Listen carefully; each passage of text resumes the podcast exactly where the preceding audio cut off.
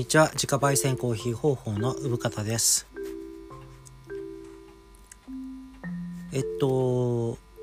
ビニール袋が有料化されてあのしばらく経ちましたよね。でそのことに対してちょっと思ったのが、まあ、エコバッグ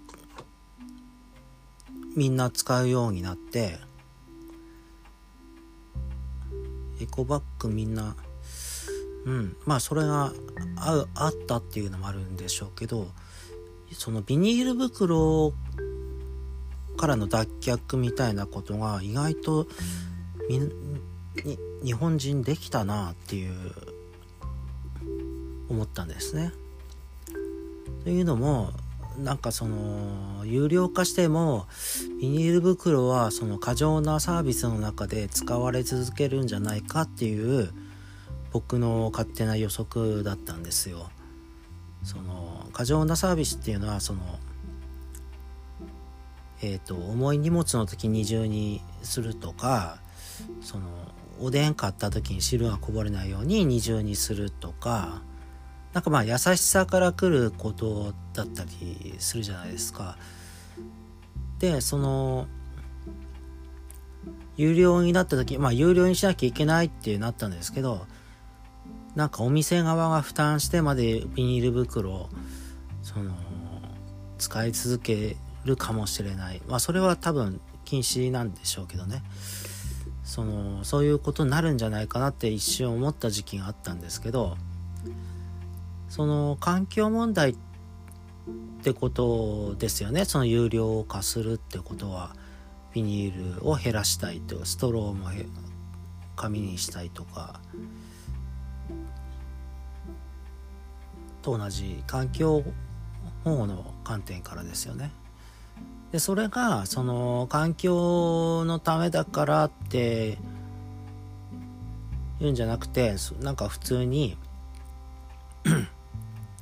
あなんか有料になりますって言われて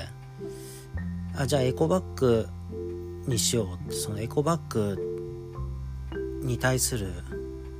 その興味がそっちに向いたってこととかなんか見事にビニール袋離れしたなと思ったんですよ。で時々やっぱり必要な時買いますけどね。なんかこの間唐揚げ買った時にちょっとそれ持って歩くの嫌で買いましたけどね。エコバッグとか常に持つようになったしうんなんかマスクマスクは時々忘れちゃうけどエコバッグは持ってますね。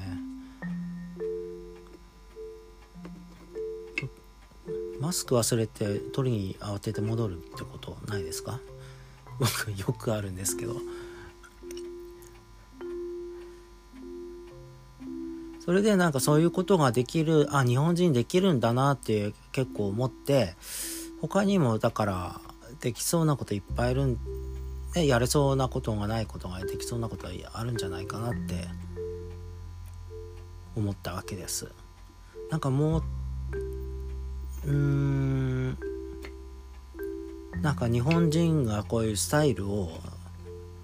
変えていくっていうことに対して柔軟だったなって思ったっていう話ですね。でこの間ちょっとあの郵便局行った時にあのー、なんだろうその粗品っていうかいただいたんですこのグッズを郵便局グッズみたいなのね。でエコバッグだっていうのでもらったらなんかビニール袋みたいなエコバッグだったんですけどあのそれってどうなのかなって なんかその環境に配慮したバッグなんこれっていうのはちょっと今でも腑に落ちないとこですね。